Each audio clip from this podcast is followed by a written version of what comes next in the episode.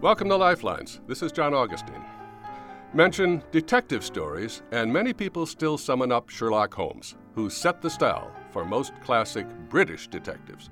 Gentlemen and ladies, following clues and making deductions until the case is solved, like a puzzle. Decades later, when America took up the form, our private eye was a very different fellow. A hard boiled shamus like Dash Hammett's Sam Spade. But while The Maltese Falcon was a wonderful story idea, elevated by a great movie adaptation, Spade was a bit of a cad, and never as developed a literary character as Philip Marlowe. Raymond Chandler was born in the USA in 1883, but when his parents divorced, his Irish mother moved him to London, where he took all his education at a good public school, what we'd call a private school. He benefited by learning fine writing skills He's certainly the best writer among crime authors, and by acquiring the public school code of behavior, a mix of courtesy, loyalty, honor, and straight dealing that generally lasted the boys all their lives. Curiously, a contemporary author Chandler admired, Ernest Hemingway, also lived by a code, forged in his experience of World War I, to maintain one's composure in a world of violence.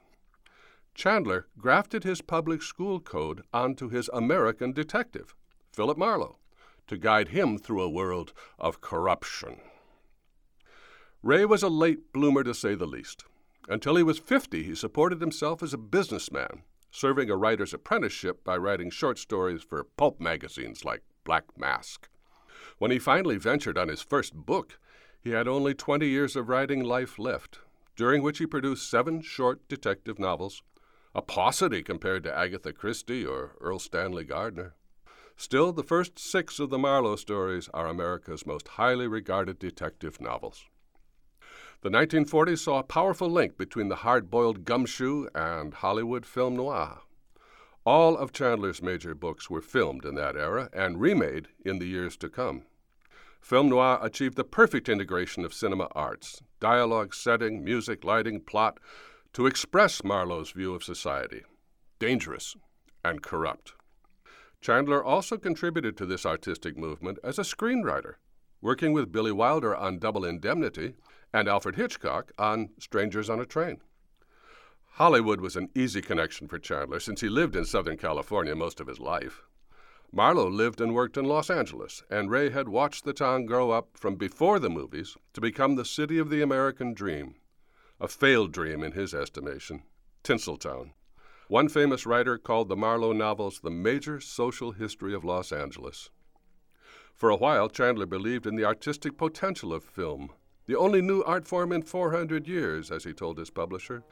But then, I really hoped there was a way one could work in pictures and not be cynical. There isn't.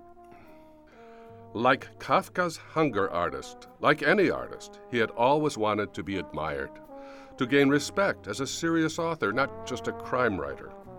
He would have envied the serious attention some later popular writers achieved Ray Bradbury, John Le Carre.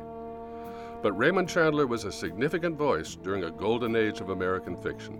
He's still fun to read, and you can pick up a nice first edition of his first novel for $10,000.